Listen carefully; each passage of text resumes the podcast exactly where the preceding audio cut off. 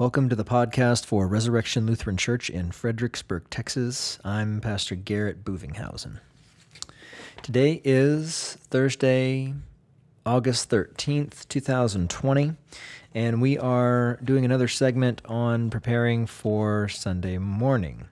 Um, we did not have a Bible study this past Tuesday because we, um, my wife is expecting um, our first child, and we are kind of on baby watch right now. So, um, uh, trying to keep this very short. I, this may be a, a Sunday where I'm gonna maybe take a hiatus, uh, depending on when the baby decides to come, or when God decides to bring the baby on.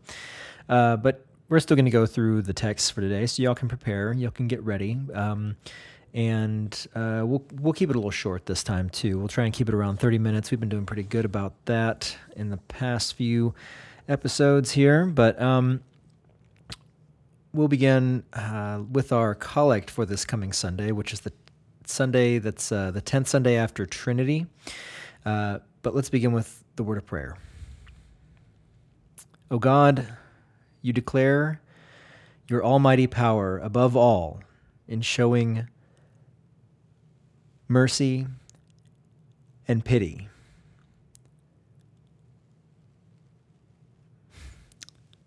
Mercifully grant us such a measure of your grace that we may obtain your gracious promises and be made partakers of your heavenly treasures. Through Jesus Christ, your Son, our Lord, who lives and reigns with you and the Holy Spirit one God, now and forever. Amen. So let's dive in here. Um, we are beginning to see. Um, well, we can kind of see what this what this trend of this Sunday, this theme of this Sunday is going to be from our collect that I just prayed. So let's go through that again. O God, you declare your almighty power above all in showing mercy and pity mercifully grant us such a measure of your grace that we may obtain your gracious promises and be made partakers of your heavenly treasures. So there's it's it's a great collect. You get into the understanding that God shows his power not necessarily in judgment, but in showing mercy and pity to poor miserable sinners. And um, it is it is it's it's a great prayer in showing that you know it takes more it's more of a powerful thing for God to show mercy. It's it's a lot easier for him to just destroy us and to uh, cast judgment upon us, but but he shows his power in his mercy and pity. Um, but that doesn't mean that um, everything's all good, right? Uh, at least not not not on the outset, because first of all, um, God takes mercy, God shows mercy and pity um, on poor, miserable sinners uh, by sending Christ to die for us, right? Jesus had to die for us, and that was a horrible price that had to be paid. It came at a horrible cost for us to be shown mercy and pity, right? But because of that, we ask that God would mercifully grant us such a measure of His grace that we may obtain His gracious promises and be made partakers of His heavenly treasures. So, this is all God acting, all God doing the work. And we'll see that um, this is a cry, it's, it's a response to our gospel text, honestly. Uh, to our gospel text and to some degree our uh, Old Testament text for this Sunday. So, but since uh, in the one year lectionary, all the texts really revolve and support the gospel text. We're going to take a look at the gospel text first. So the gospel is from uh, St. Luke chapter 19, verses 41 through 48. I'll read that real quick here. When Jesus drew near and saw the city, that's Jerusalem, he wept over it, saying, Would that you, even you, had known on this day the things that make for peace. But now they are hidden from your eyes.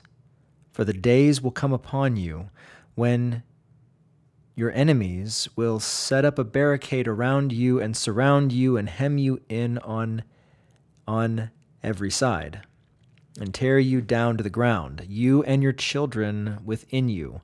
And they will not leave one stone upon um, and they will not leave one stone upon another in you, because you did not know the time of your visitation. And he entered the temple and began to drive out those who sold, saying to them, It is um, saying to them, It is written, My house shall be a house of prayer, but you have made it a den of robbers. And he was teaching daily in the temple. The chief priests and the scribes and the principal men of the people were were were excuse me were seeking to destroy him, but they did not find anything they could do, for all the people were hanging on his words. This is the gospel of the Lord. Praise be to thee, O Christ. So there's a lot here. Let's just say that right off the bat is that there's so much going on here. Um, to put this within the proper context, what is happening here in Luke chapter 19 is this is Jesus's um, final journey uh, to Jerusalem right? Uh, we see that in chapter 19, leading up to this point, um, we see uh, right before this, we see the triumphal entry, right? Or at least Luke's um, Luke's rendering of it in his gospel. Um, and there's something very interesting here. There's there's this mention of stones in our gospel text, right? We see uh, the, there's this warning to Jerusalem, right? And Jesus is weeping over Jerusalem, saying, Would that you, even you, had known on this day the things that make for peace. And he goes through this, um, these things that will come upon Jerusalem. Uh, this is a prophecy here about what would happen in the destruction of Jerusalem uh, in 70, 70 AD. Um, I can't remember if it's 70 or 71, but I think it's 70 AD um, from the Emperor Titus. And we see that um, in verse 44 and they will not leave one stone upon another in you because you did not know the time of your visitation. And then we, if we go back a little bit uh, in the triumphal entry, when uh, some of the Pharisees in the crowd uh, heard the people saying, "Blessed is the King who comes in the name of the Lord, peace in heaven and glory in the highest," the Pharisees said, "Teacher, rebuke your dis- teacher." Rebuke your disciples. He answered, I tell you, if these were silent, the very stones would cry out. So there's this interesting um, talk of stones, and, and, and we'll also talk about this in our epistle text from Romans chapters 9 and 10. Uh, there's this understanding of stones, um, but we'll get to what. Um, uh, let me see here. We'll we'll get to how Romans plays into all this. I can't get ahead of myself on this one. Well, let's see this. So it's interesting that we start this text off with Jesus weeping over Jerusalem, right? Jesus drew near and saw Jerusalem and wept over it, saying, Would that you, even you, had known on this day the things that make for peace. Now, this is very interesting because Jerusalem is the city of peace, right? It's built within the name, Jerusalem, Salem, right? The city of peace. Um, but they don't know peace that Jerusalem is supposed to be this place that is set apart, the holy. Uh, it's supposed to be the, it's supposed to be the holy s- s- city set on a hill that is supposed to be different from everywhere else, but really it's no different. In fact, it's worse. It's worse. They have no idea what peace really means, and they are rejecting Christ. Um, and his teachings. Even though we see that you know people were hanging on his word, um, there's good reason because we will see later on when Jesus is arrested and tried and everything like that. No one, no one comes to his rescue. No one, not even his disciples, including Peter, would fulfill the promises that they made. While Jesus is fulfilling the promise that he made to die for our sins, right? So there's a lot going on here, and Jesus weeping is very interesting too because there's only two places in the uh, gospel accounts where Jesus weeps. And one of them is over the death of Lazarus, right? The death of Lazarus and the sorrow that um, Mary and Martha have because of that. So he's weeping over death, and then he's weeping over Jerusalem. here in Luke's gospel. And there are other instances of where he shows compassion, uh, but he doesn't weep, or at least it's not recorded that he does. That he's weeping because this place that should be the place of peace, the place where um, God would gather his people in his temple, these people are, they have taken everything and they have just tossed it out. They have totally rejected the peace that is embodied in Jesus, right? Um, that the leaders, especially the Pharisees, the, the, the scribes, and the high priests, are rejecting Christ. Um, and they openly do so, and they show their full rejection in their arrest and um, trying of him uh, with the Sanhedrin. So, um, but he says there's this prophecy here where he says, "But now," um, he says, "For the days will come upon you when, when your enemies will set up a barricade around you and surround you and hem you in on every side and tear you down to the ground, you and your children within you, and they will not leave one stone upon another in you, because you did not know the time of your visitation." And we see that he's saying these things, um, it, it has an eschatological understanding to it. Um, eschatology, eschatology, eschaton, let me see, it's the study of the last things. So, so um, means, uh, the eschaton means the last things, and um, logi, you know, means um, the words, right? The knowledge, the, the the things we know about the last times, eschatology. But it's kind of interesting that he's saying these things. This is a prophecy that will be fulfilled in the destruction of Jerusalem, which includes the destruction of the temple, um, with the Romans sacking Jerusalem. Just, but before they do that, there's tremendously horrible things that happen in um, they lay siege to Jerusalem. People starve, um, uh, and then uh, people starve and they fight. And this is all recorded in uh, Josephus's um, uh, book on the Jew, uh, the Jewish War. Um, and you see this horrible, grotesque thing that happens to Jerusalem, but it's not something that's undeserved, right? And, and, and we get this picture in the destruction of Jerusalem that is a prophecy for all those who reject the peace of God, which is embodied in Christ. Um, and it's very, uh, it's kind of funny that when right as Jesus is saying this, this is right after the triumphal entry, where all the people are saying, um, Blessed is the King who comes in the name of the Lord, peace in heaven and glory in the highest. But Jesus is weeping, saying, would that you, even you, had known on this day the things that make for peace, right?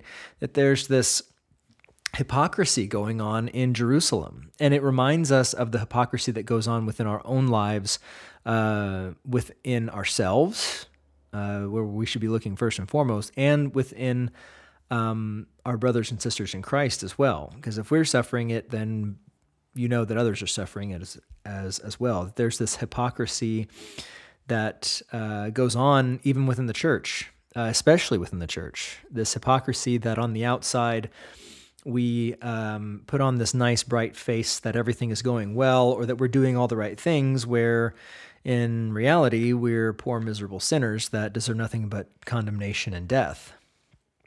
So, this is definitely a call to repentance here, and not just for the city of Jerusalem. It's not just for Jerusalem to say, hey, straighten up and fly right. It's all about faith. Do your thing, and it'll be fine. It is a reminder for all of us on a personal level and as a collective level, uh, as on the level of the church as well, to say that if we do not know the things that make for peace, um, they will be hidden from our eyes because we don't have faith. And if we don't know these things, then the days will come upon us when the enemies will set up a barricade and surround us and hem us in on every side and tear us down to the ground. And, you know, that whether that that be in a physical or a spiritual way, you know, it's not really specific. You know, you can project this onto a very individualized level, but also a collective level in the church, and even to a certain extent, a nation. And um, you get this very interesting um, call to repentance here because what it does is is when I mention the eschatology, I think I mentioned it before. I didn't say anything about it. Here, so here we go. Eschatology, the study of the end times, the last things. We see that this is what will happen on the last day to all who do not believe. Right? This isn't just a this isn't solely a prophecy of the destruction of Jerusalem.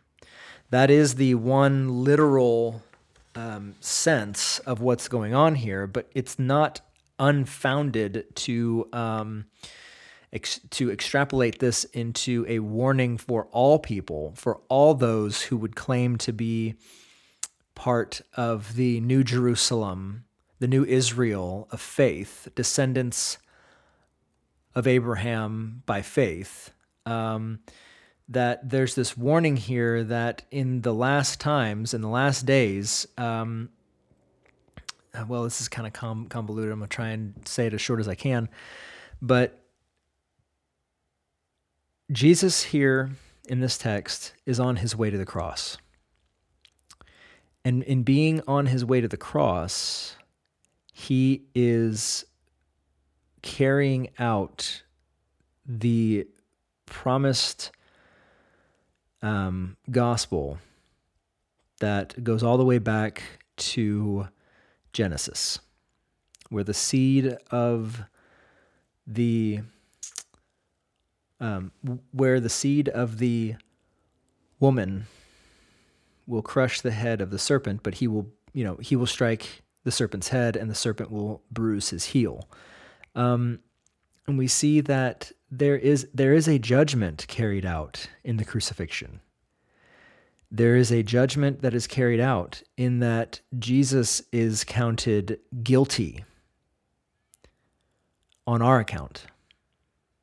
Judgment is cast and carried out on him for our sake.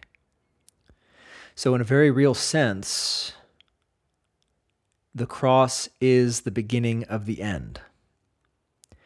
And when we start to talk about the end times, we shouldn't get bogged down in the millennialist understanding of things, which uh, plays into the ideas of, you know, like left behind and the rapture and all these things like that, that the end times have yet to come. But we should understand that the end times are already here.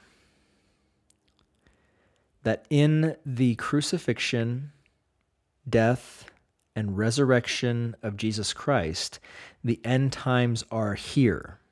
Paul attribute Paul makes that connection, and um, you know it's it's throughout the scriptures, it's throughout the New Testament that we are in the end times. We are in the last days right now because our Lord has come.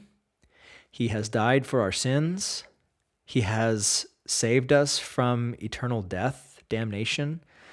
And now we just patiently wait for him to carry out his fulfilled will in permanently destroying sin and death, wiping it away, and making way for the new heavens and the new earth.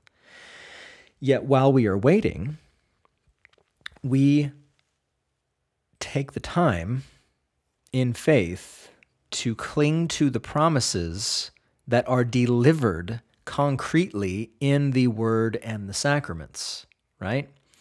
That by attending church specifically the divine service, where God is serving his people by preaching his word to them so that they would be strengthened in hearing his word and strengthened in their faith and the assurance of salvation.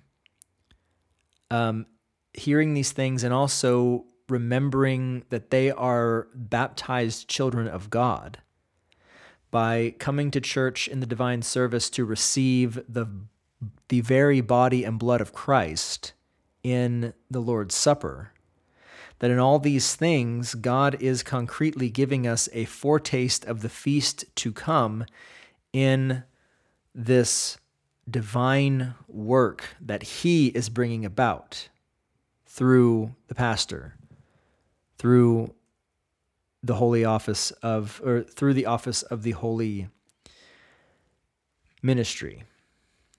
That we see that now in these last times, in these last days, in the end times, which we are in, judgment has already been passed. Judgment has already been pronounced on Christ for our sake. But we don't receive the benefits for these things without faith. And that's why Jesus is weeping.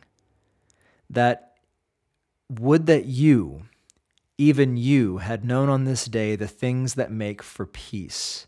That is, that Christ, that God Himself, ha- had been made flesh, had took upon our sins on his shoulders, though he knew no sin in himself.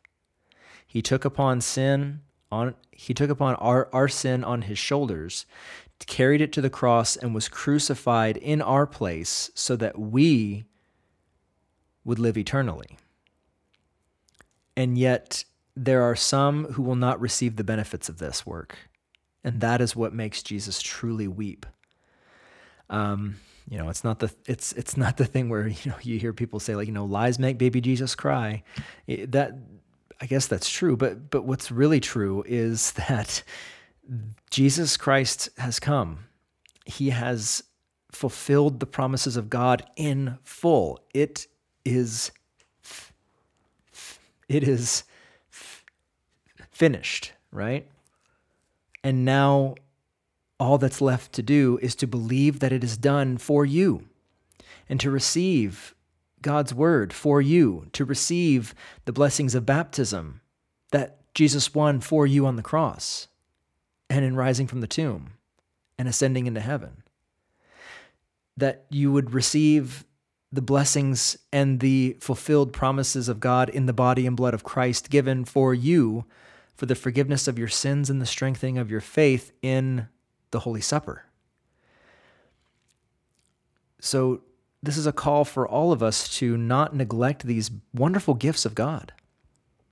Um, if we do, we will not only experience hell on earth, that if we separate ourselves from the promises of God in His Word and His sacrament in the divine service, if we separate ourselves in that way, it's not just, you know, hell on earth is worse than anything we could possibly imagine because either we are caught up in our own despair or we are caught up in our own pride. And either way, if we remain in those states, we're damned.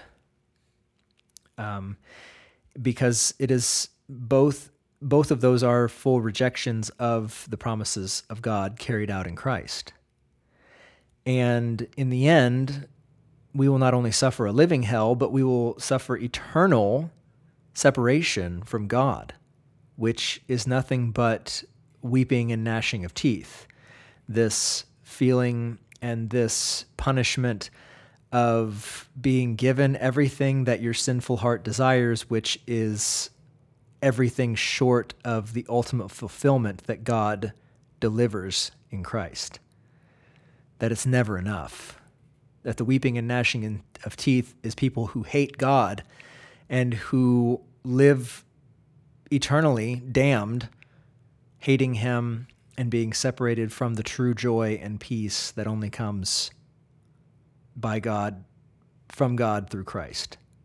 So think about these things. This is not a, this is not just a, a, simple thing of a history lesson of, of Jesus giving this prophecy of Jer- Jerusalem being sacked by the Romans, and that's the end of the story it is a real call to repentance for all those who would believe to say that Christ has come, he has forgiven your sins, believe these things, and live according to it as well.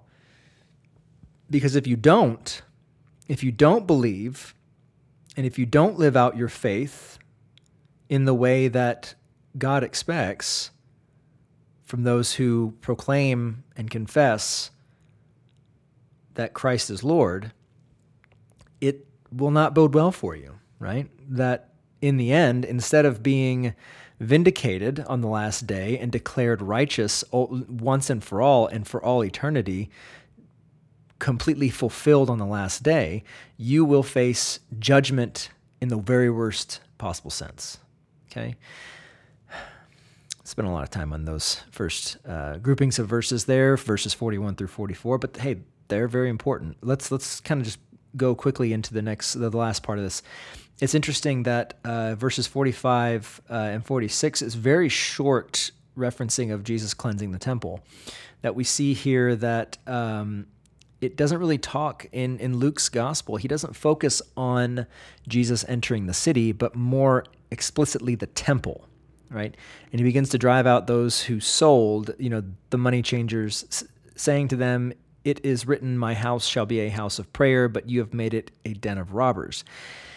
And we see um, that Luke doesn't spend a whole lot of time, at, at least as much as Matthew um, and even John uh, on what Jesus does in terms of driving out, you know, the the turning over the tables, the making the whip of cords, and and and driving people out, right? That sort of thing. It's it's he doesn't focus so much on that, but he focuses also he focuses on driving them out and a return to what is the purpose of the temple, right? Uh, my house shall be a house of prayer, but you have made it a den of robbers, right? That these imposters, these um, these false priests and prophets that have come in and corrupted what the temple was meant for, now Christ comes and cleanses, right? And then it immediately says, and he was teaching daily in the temple. Um, and, and it's just the, the em, em, emphasis on teaching, right? And then it says the chief priests and the scribes and the principal men of the people were seeking to destroy him, but they did not find anything they could do, for all the people were hanging on his words. So it's not yet Jesus' time to be caught and um, tried and uh, sentenced to death, but he's teaching, and he remains teaching in the temple and Luke is condemning the chief priests, the scribes, and the principal men of the people who were seeking to destroy, as if they could, who were seeking to destroy Jesus, right? That their futile acts were just that they're futile. They're trying to destroy someone who cannot be destroyed, that who only is delivered up according to the will of the Father, right? Uh, but for now, they did not find anything they could do, for all people were hanging on his words. So we see here in the gospel text a uh, call to repentance, a call to rally around and to remember the promises of God fulfilled in Christ, right?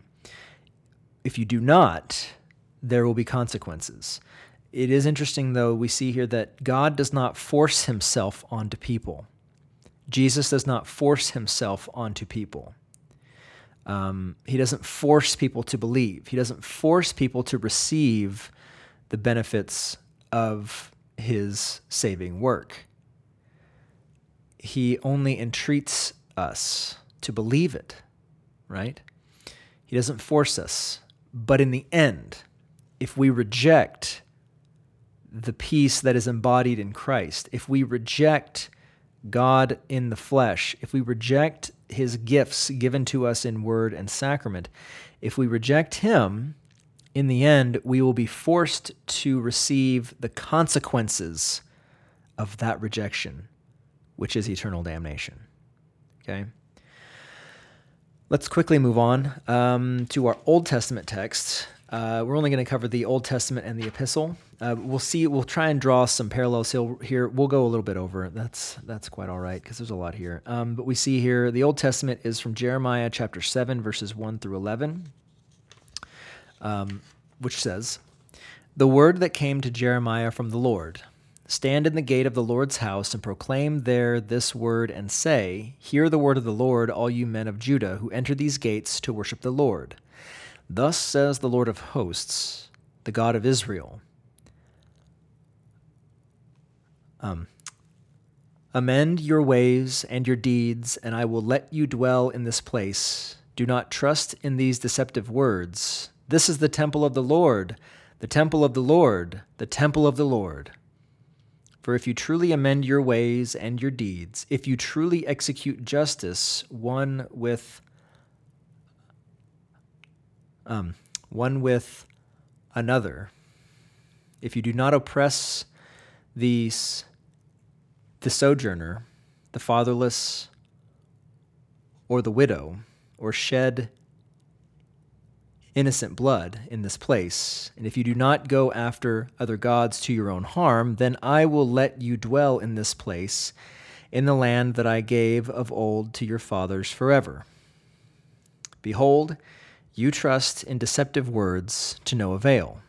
Will you steal, murder, commit adultery, swear falsely, make offerings to Baal, and go after other gods that you have not known, and then come and stand before me in this house which is called by my name, and say, We are delivered, only to go on doing all these abominations?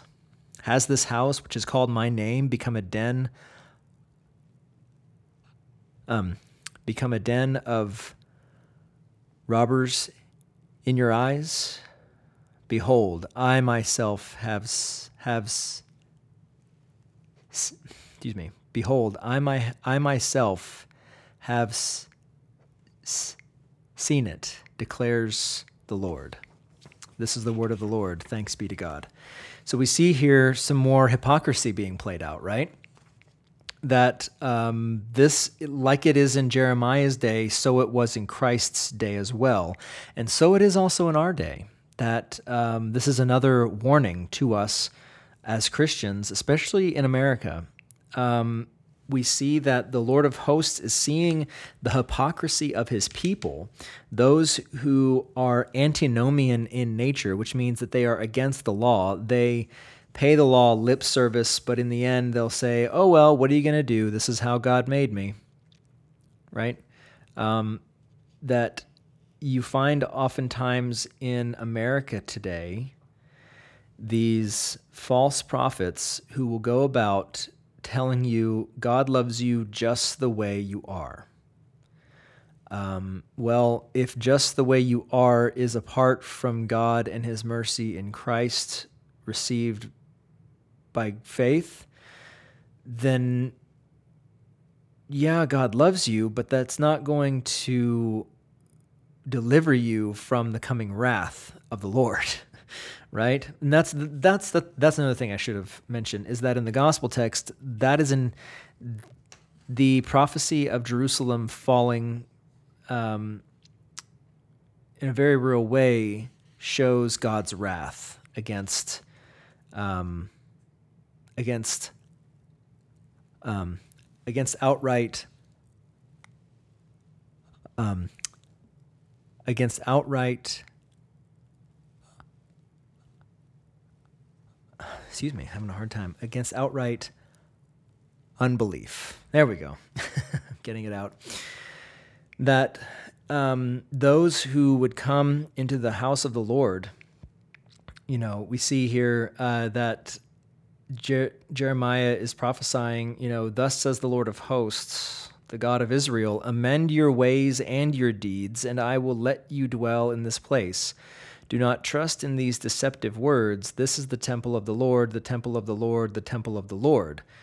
As if just being in the temple was good enough, as if acting out the prescribed motions was good enough. It's not about going through the motions. It's not about um, saying the prayers. It's not about uh, doing all these things as if it's a work that you are doing. That's the point.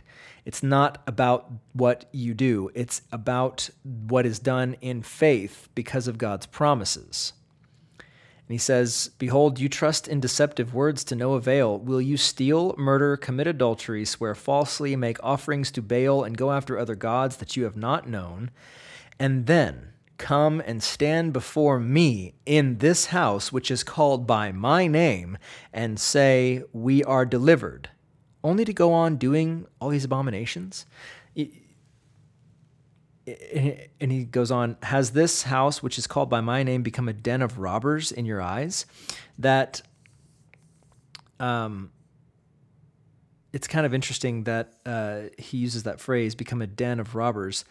Um, it's not that a den of robbers is a place that, you know, is, uh, is, um, a place where there's chaos and everything like that, but it's where the lawless live. It's where they have made their home. It is where they uh, bring their spoils back to, right? And that all of their sinful ways are safe in that place. That's what he's getting at. You, which is to say, do you think that the temple, where the most holy God, the only God, the God most high, dwells, do you think this place is where robbers can dwell safely? Do you think that this is the place where you can bring your sins and expect to keep them and not face consequences? Do you think that this that that God's house, right, is the place where you can bring all of your pet sins and think that God doesn't bat an eye at them and say, "You know what? That's okay. Don't worry about it. You're only human." It's despicable. It's despicable to think that. And people do it all the time.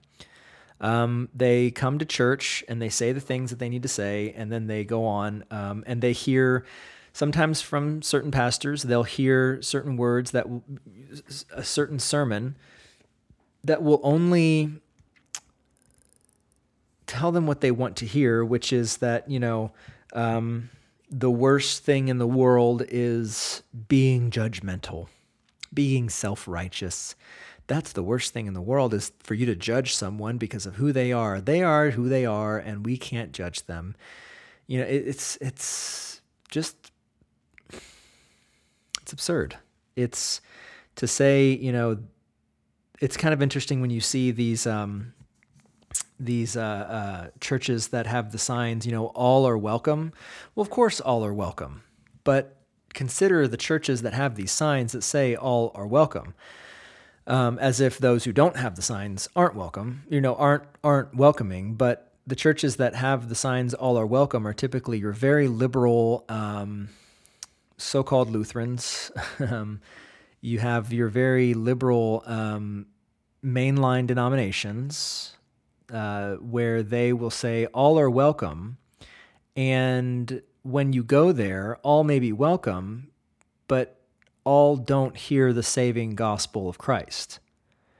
More likely than not, they will be hearing a message that will keep them comfortable in their sins, that will say, you know, um, you know, you can come here if you've stolen something, if you've committed adultery, if you've sworn falsely, if you have false gods, or no, they wouldn't even say false gods. If you worship some other god, um, whether that be some of the Hindu gods or um, if you're a Muslim or if you're a Buddhist or something like that, you can come and um, join us in saying, We are delivered, only to go on doing all those other things, right?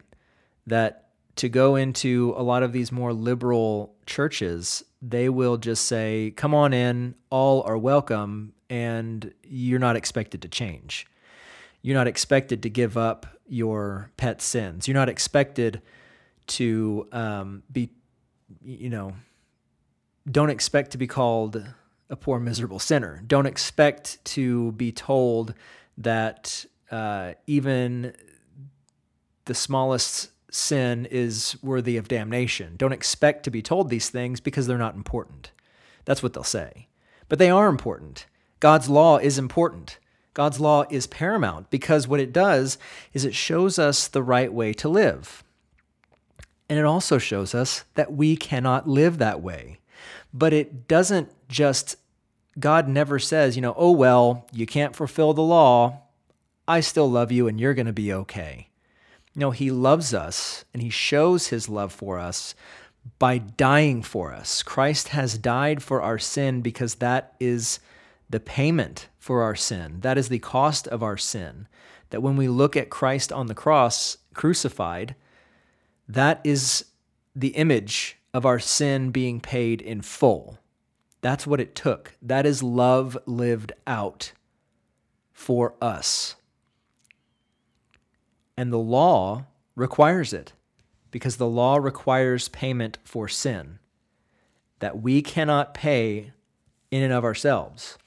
The law drives us to despair of ourselves and drives us to seek out a Savior, which the gospel delivers, right?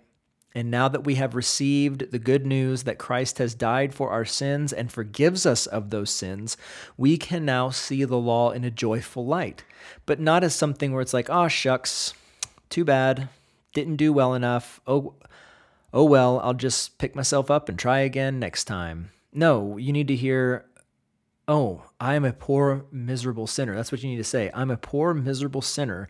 I have sinned in thought, word, and deed. Lord, have mercy. Christ, have mercy. Lord, have mercy on me. I am a sinner. And then he does. And he says, through the pastor, um, I forgive you all your sins in the name of the Father and of the Son and of the Holy Spirit, right? Now go and live as one who is redeemed by Christ. So that's roughly what Jeremiah is getting at this, this answer to this hypocrisy, right? This call to repentance. And then we go on to our epistle text, which is from Romans chapter nine, chapters 9 and 10. Uh, the historic reading is from First Corinthians, but I felt, you know, the Lutheran Service Book uh, lectionary gives this as an alternate text, Romans 9 and 10. And so uh, we substituted it in um, and I might, you know, next year we might go back to the historic reading from First Corinthians. But this, you know, felt like it fit pretty well, which I'll read for you, and then we'll we'll talk about it briefly because we're way over time. But we're having a good time, right? Uh, so it's Romans uh, chapter nine, verses thirty through chapter ten, verse uh, verse four. So St. Paul writes, "What shall we say then?" That Gentiles who did not pursue righteousness have attained it. That is a righteousness that is by faith. But that Israel, who pursued a law that would lead to righteousness, did not succeed in reaching that law. Why? Because they did not pursue it by faith, but as if it were based on works. They have stumbled over the stumbling stone, as it is written. Behold, I am laying in Zion a stone of stumbling and a rock of of uh, and a rock of excuse me. Behold, I am laying in Zion a stone of stumbling and a rock of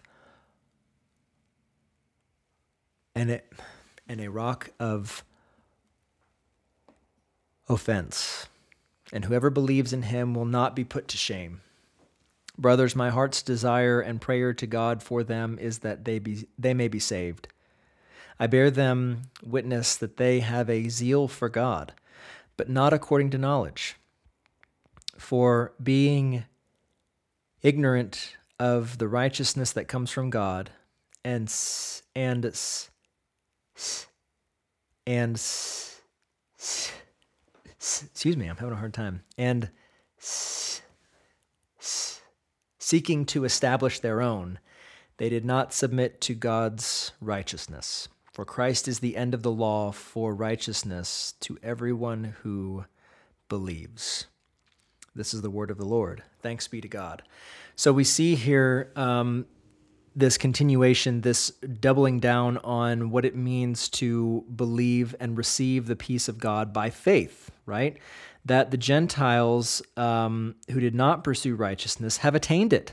That is a righteousness, a righteousness that is by faith. But that Israel, who pursued a law that would lead to righteousness, did not succeed in reaching that law because they did not pursue it by faith, but as if it were based on works. They have stumbled over the stumbling stone right? And we've seen before that, and Paul says elsewhere that Jesus Christ is the stumbling block, right? He is he is the the um, he is the rock of of I'm having a hard time. A, he is the rock of of offense right? Sorry, vowels are really tough for me to say sometimes. Um, and this is interesting. word uh, usage of the word stone here, right? Because remember in Luke 19, in our gospel text, that Jesus says to Jerusalem, and they, that is the enemies, will not leave one stone upon another in you because you did not know the time of your visitation. And that visitation is the visitation of Christ who is crucified for our sins, right? Um, there's interesting usage of this word stone, um, and that Jesus Christ is the stumbling stone, right? Um, that he uh, is the stone of stumbling. He's also the cornerstone, right? Uh, he is the stone that the builders rejected, has now become the chief stone, the chief cornerstone, right? From which all the house of God is built off of. He is the sole rule, norm, and guide of our lives and who, and who we're, we are supposed to um, grow into as the body of Christ, right? He is the head of the body.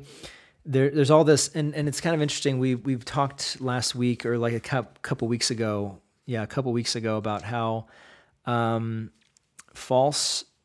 Uh, this this made me think of, and maybe I'm I'm reading too much into it, but false prophets and false pastors, false teachers will um, preach things that have nothing to do with Christ. They will remove Christ from their preaching. Right? Uh, the they may reference Jesus. They may say that they're preaching Christ, but they're not preaching uh, what Jesus has commanded, which is um, all these things, including the really hard things, which have to do with God's wrath, which have to do with God's full counsel of his law and his gospel, right? That if they leave those things out, they remove Christ from their preaching. They remove the cornerstone from the church. And then on the last day, those pastors will have to give an account for all the people that they led astray with their false teaching that did not preach Christ. And in a way, um, in in a way, those people, the living stones of the house of God, will fall upon their own heads, and they will be the cause for their damnation. That's not a very fun thing to say. That's not a very well received message in this day and age. But there are those in the world who would rather uh, mollycoddle you and tell you that everything's going to be okay, that, um, you know, God loves you the, and, and accepts you the way that you are. But it's not true. It's a lie and it's not loving.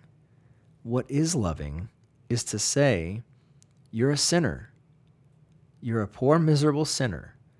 In and of yourself, you cannot hit the mark. You cannot fulfill the perfect will of God. You can talk about love all day long.